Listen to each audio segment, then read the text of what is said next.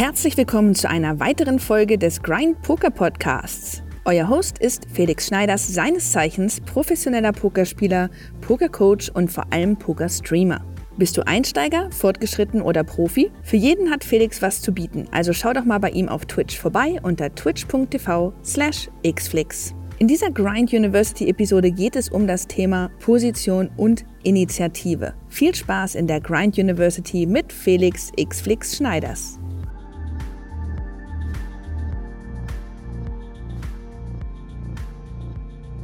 So, liebe Leute, Grind University steht an. Wollen wir mal wieder ins Thema rein, oder? Das Thema der heutigen Stunde, und dazu habe ich auch ein bisschen was auf Instagram und auf Twitter schon gepostet, ist ähm, Position bringt dir Geld, Initiative bringt Action und Position und Initiative ist Explosion des Ganzen.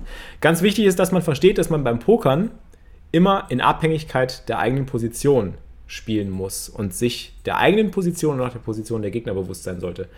Das Ding ist nämlich, dass viele Spieler einfach Hände in absoluten Kriterien sehen und nicht in relativen. Was das bedeutet ist, absolutes Kriterium, ich habe eine Hand, die sieht schön aus, zum Beispiel 5, 6 suited, richtig toll. Ass 2 suited sieht auch schön aus.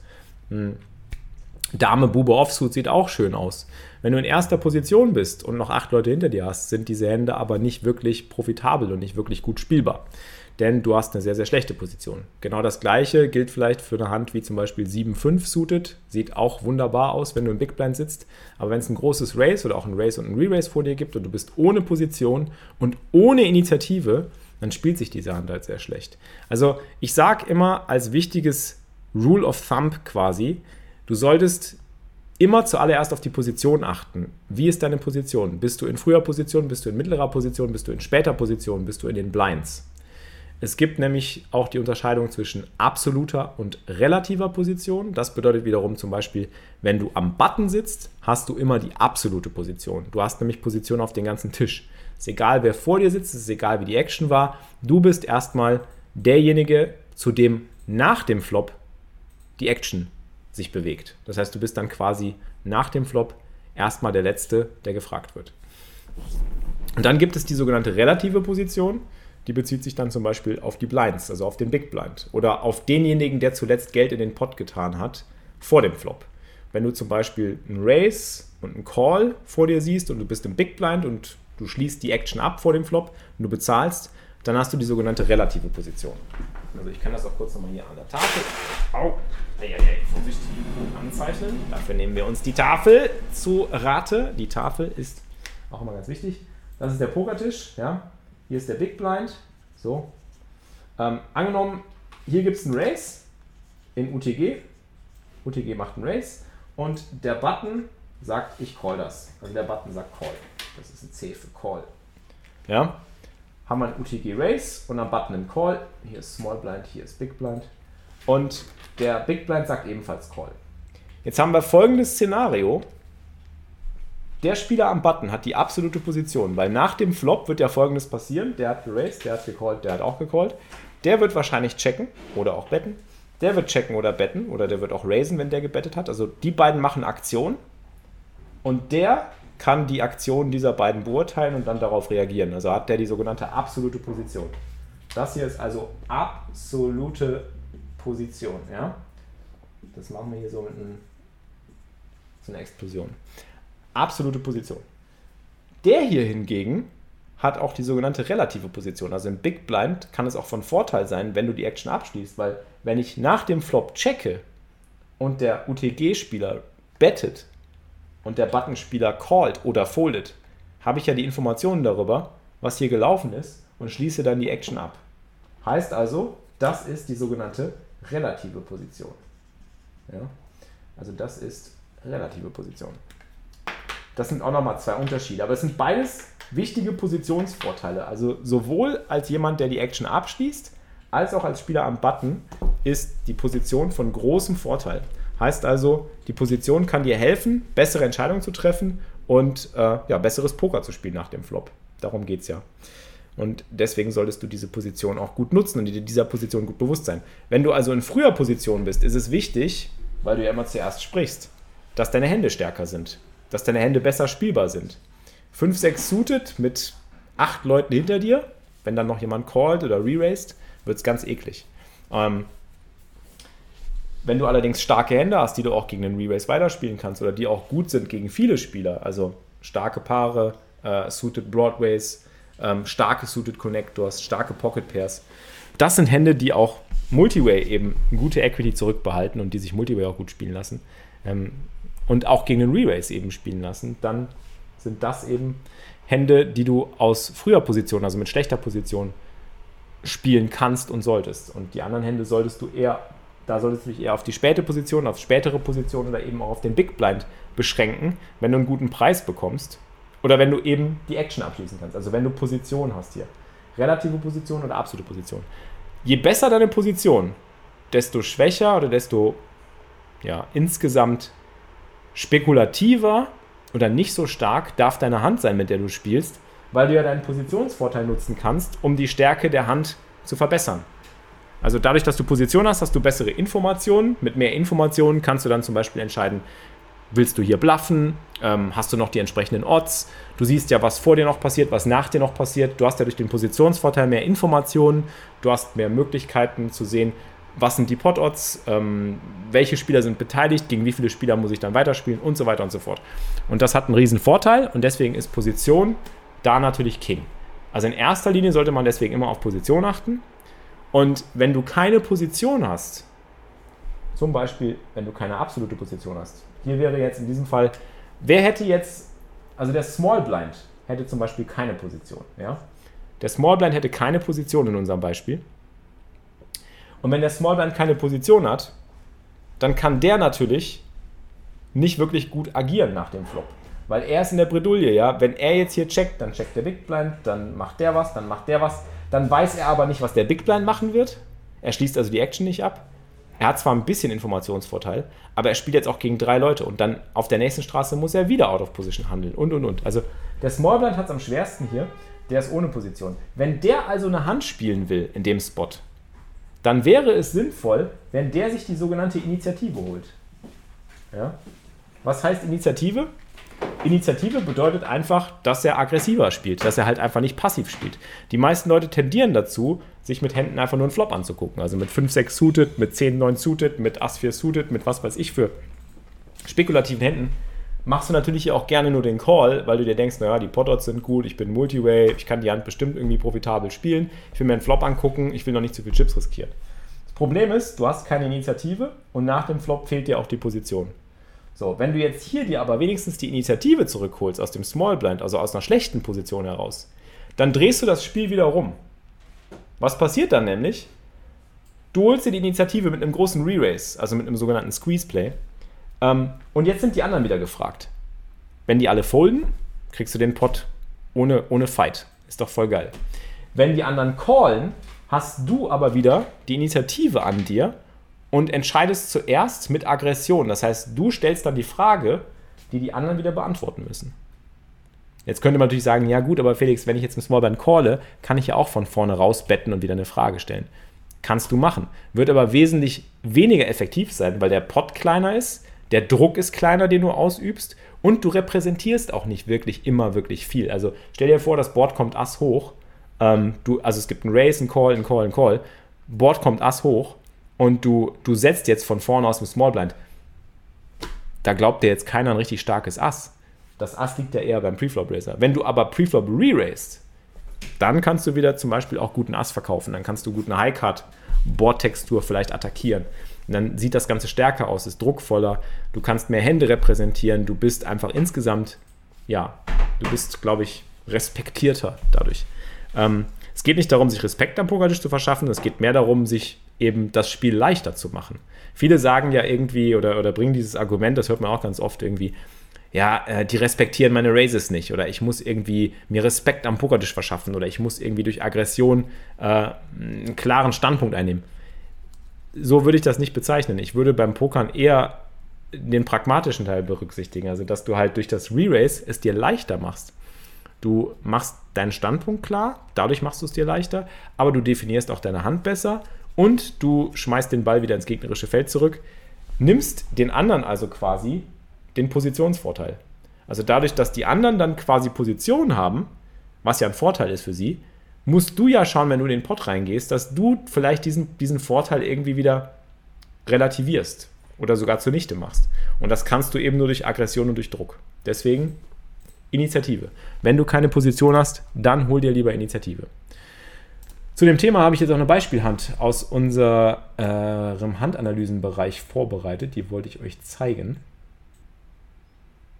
Und die werden wir jetzt mal ganz kurz durchgehen. Sekunde. Ähm, ich bereite das mal hier vor. Also, Infos to this Hand. Es ist ein PKO-Turnier, so ein Bounty-Turnier.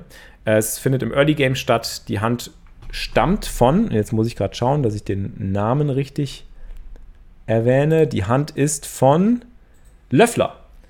Löffler folgt mir auch auf Insta, der hat mir auf Insta geschrieben und er freut sich, dass er jetzt endlich mal eine Hand posten konnte. Also, er spielt ein PKO-Turnier. Es ist ein 11 Dollar Bounty-Turnier. Early Game wollte Preflop vor Big Stack nicht 3-Bet spielen, dachte mir, erstes Re-Race, maybe Aces oder Kings, war aber nicht in der Lage, Ace Queen auf dem Board zum Fold zu bringen.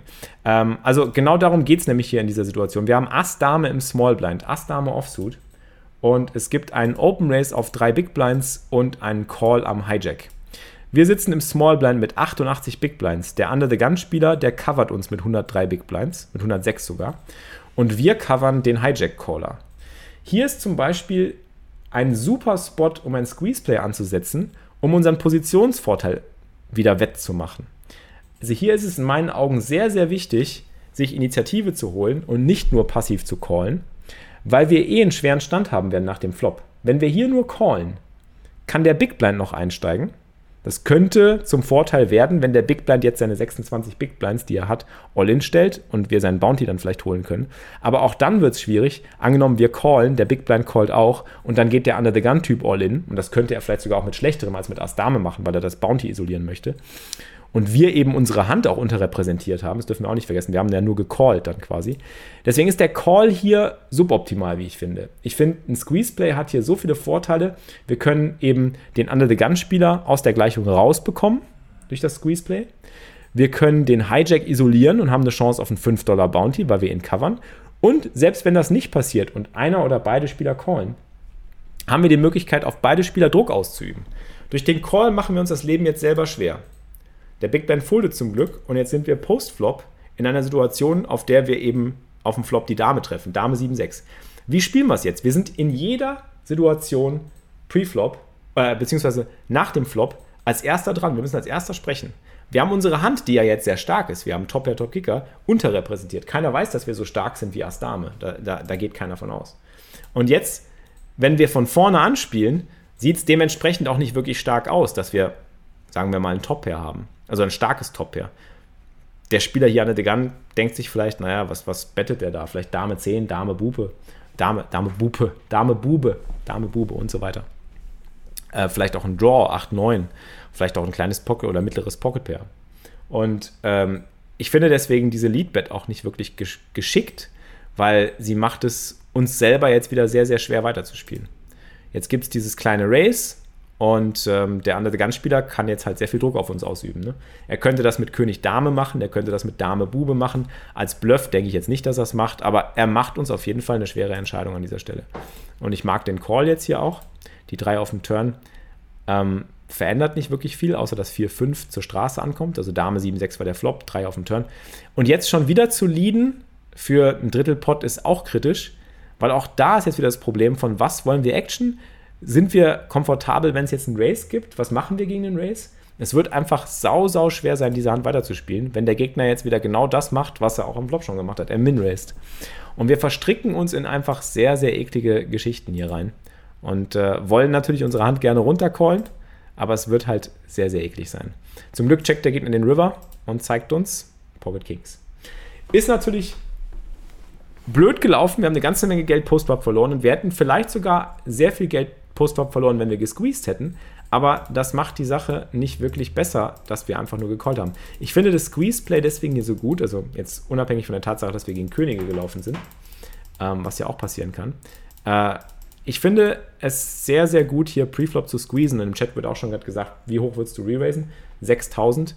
Ähm, 6000, jetzt sind gerade 3000 im geraced worden, also drei Big Blinds sind 3000 und der Call sind 3000. Hier musst du mindestens auf einen Pot-Size-Rebase gehen. Also du musst es den, den Leuten wirklich sehr, sehr schwer machen, einen, einen Flop zu sehen. Hier so klein zu raisen macht gar keinen Sinn, weil du, du, du bläst den Pot unnötig auf auf 6000 und beide Spieler bekommen einen sehr, sehr guten Preis von den Potouts her, äh, um zu callen. Und die werden auch beide immer callen. Dann hast du nichts gewonnen außer der Initiative. Du willst ja auch Druck ausüben. Und den Druck übst du nur aus, wenn du dem Gegner natürlich auch es schwer machst, weiterzuspielen. Und das machst du nur, wenn du ein großes Rebase wählst. Also hier wäre ein Pot-Size Rebase auf 12, 13 Big Blinds wichtig. 12, 13 Big Blinds würde in diesem Fall so 12, 13.000 entsprechen. Das ist effektiv ein Achtel oder ein Zehntel von deinem Stack ungefähr, ein bisschen mehr, nee, Entschuldigung, ein Achtel, ein Siebtel von deinem Stack.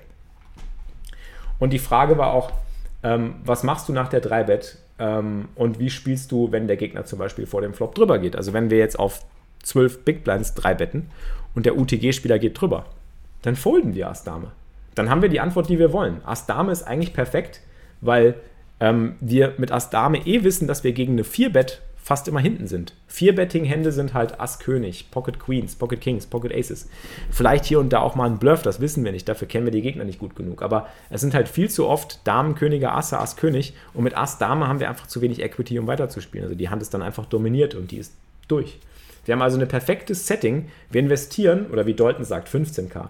12 bis 15k. Wir investieren 12 bis 15k kriegen vielleicht den Under the Gun Spieler raus, was wünschenswert wäre, spielen gegen eine schwächere Range von dem Hijack, der dann vielleicht callt, oder wir kriegen beide zum Fold, das heißt, wir kriegen 11 Big Blinds for free, das ist auch ein Achtel unseres Decks und, und hilft uns auch. Oder wir isolieren eben den Hijack-Spieler und haben eine Chance auf seinen Bounty, weil der hat meistens auch eine etwas schwächere Hand. Der könnte ein Pocket Pair haben, der könnte König Dame haben, der könnte Bube 10 suited haben, der könnte Dame Bube suited haben.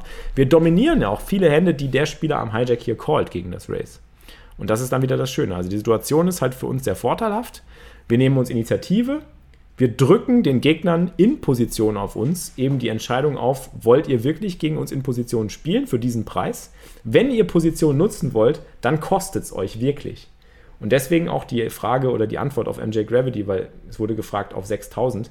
Kein kleines Race, bloß nicht. Es muss groß genug sein, dass die Leute das Kotzen bekommen und keinen Bock haben, in Position gegen euch zu spielen dann ist es ein gutes Race. Dann ist es ein gutes Squeeze-Play.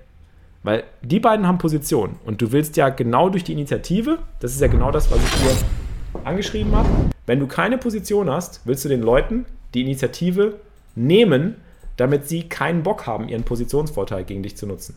Ja? Das ist der Punkt. Kurz auf Fragen im Chat einzugehen kann man im Umkehrschluss auch sagen, ich lebe, lege lieber eine Hand weg, wenn mich die Situation Preflop unsicher über eine 3-Bet macht. Also so nach, so mache ich das seit nicht allzu langer Zeit. Ein Preflop-Fold ist nie verkehrt mit mittelstarken Händen oder mit marginalen Händen, das ist korrekt. Aber es gibt durchaus sehr profitable Spots, so wie den hier mit Ass Dame, den du halt einfach nutzen solltest, weil die Hand im Schnitt doch zu stark ist.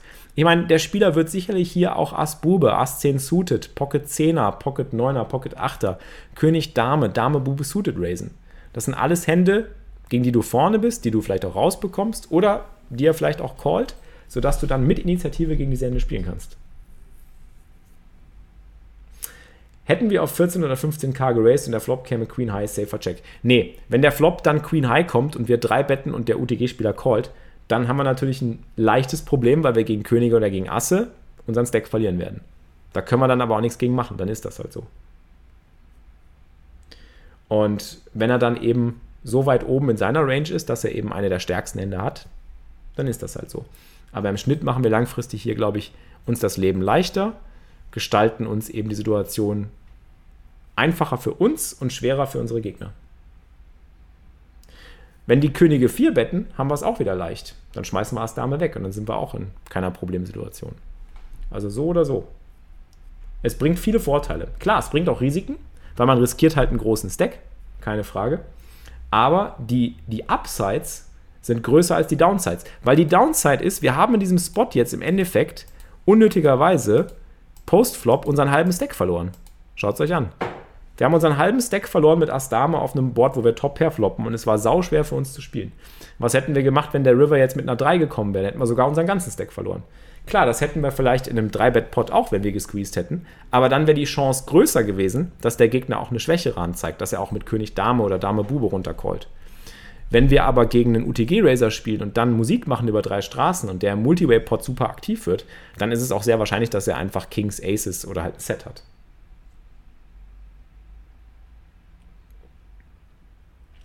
Also seht ihr, was für Abwägungen man so in so einer Situation machen sollte, die einem einfach helfen, nicht nur das Spiel leichter zu gestalten, sondern halt auch einfach ähm, ja, mehr Value rauszuholen aus den Spots, zum Beispiel gegen den Hijack, den wir isolieren können, oder eben uns davor beschützen können, noch mehr zu verlieren gegen eine bessere Hand. Ähm, und natürlich eben durch die Initiative es den Leuten auch so schwer wie möglich machen, gegen uns zu spielen. Und gleichzeitig uns eben auch die Entscheidung Postflop ohne Position abzunehmen. Andere Frage, was sind die Lines, die man neuerdings in den Spinning Ghosts gewinnen kann? Also die oben bei Price Pool stehen, Schmittler. Das muss ich mir mal angucken, da bin ich mal gespannt. Mit dem Squeeze kriegt man ja auch in den meisten Fällen von beiden Gegnern, einen von beiden Gegnern raus und kann den meisten, den anderen Gegner ein wenig auf dem Flop spielen. Oder ist mein Gedanke da falsch? Nee, ist genau richtig, Kroko Ninja. Genau so sieht's aus. Das ist ja genau das, was ich meinte. Korrekt. Ja, wenn der Kings da trappt und einfach nur callt, ist das natürlich ein gutes Play. Und dann werden wir unseren Stack auch verlieren. Aber dann verlieren wir ihn wenigstens mit Würde und mit Ehre. Und nicht so am struggeln, wie wir es jetzt hier tun. Ja. Manchmal kannst du halt einfach nichts machen. Wenn du halt sehr weit oben in deiner Range bist und der Gegner auch sehr weit oben in seiner Range und du aber von schlechteren Händen noch bezahlt werden kannst, dann gehst du halt mit Hand. Wenn du mit Hand gehst, gehst du mit Hand. So ist das. Ja, liebe Leute, habt ihr noch Fragen dazu? War das einigermaßen anschaulich erklärt für euch? Ich freue mich über Feedback, freue mich über Fragen. Für den Podcast freue ich mich natürlich, wenn ihr als Zuhörer auch mal bei Twitch reinschaut ich mache die Grind-Uni jetzt immer regelmäßig mit Themen und Themen basiert und werde euch immer wieder neue ähm, Themen liefern, über die ich mir gerade so Gedanken mache.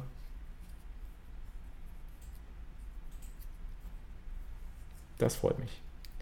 Das freut mich, das freut mich. Hab leider alles verpasst, TJ, aber hole ich nach. Kannst du ja machen im äh, VOD oder als Podcast in meinem Podcast, dem Grind Poker Podcast. Hier, da ist er.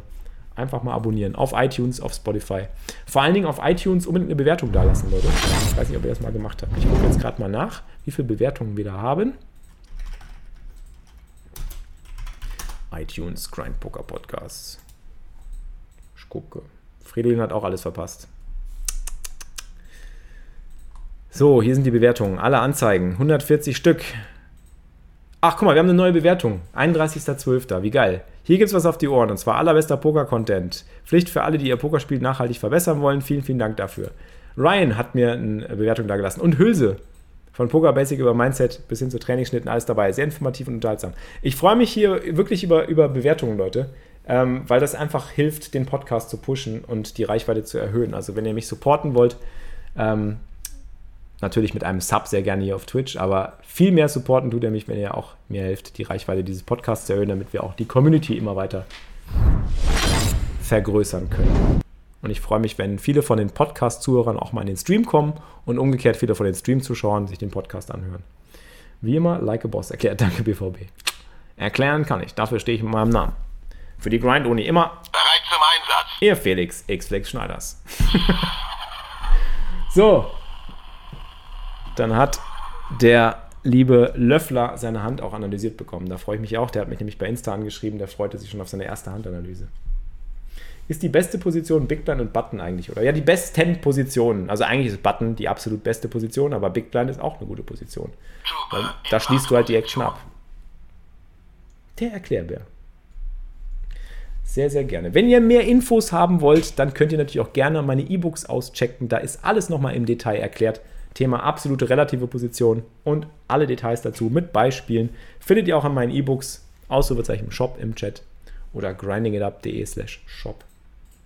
Hab noch eine Frage. In Position mache ich gerne eine kleine 3-Bet, das heißt 2,5 mal die Bet vom Eröffnenden, gerade am Button mit Händen, die im Zweifel einfach weglegen möchte. Das ist eine gute, ein guter Ansatz, das steht auch im gelben Guide so drin. Kleinere 3-Bets in Position, weil du willst ja, dass der Spieler ohne Initiative, ohne Position gegen dich antritt. Deswegen machst du es etwas kleiner. Wenn du out of position bist, mach es etwas größer. Das ist jetzt noch ein guter Nachtrag zu dem Ganzen.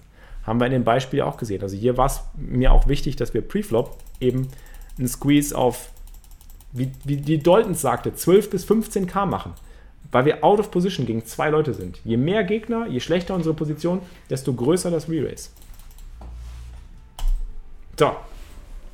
Und jetzt haben wir genug gelernt. Die Schule ist aus. Das war die Grind University Glocke. Ihr seid entlassen. Das war's mit der heutigen Podcast-Folge, präsentiert und gesponsert von PokerStars, der größten Pokerschule der Welt. Um auch Teil der fantastischen Grind-Community zu werden und Felix zu unterstützen, würde er sich sehr über ein Abo auf Twitch freuen. twitch.tv slash xflix. Viel Erfolg an den Tischen und bis zum nächsten Mal.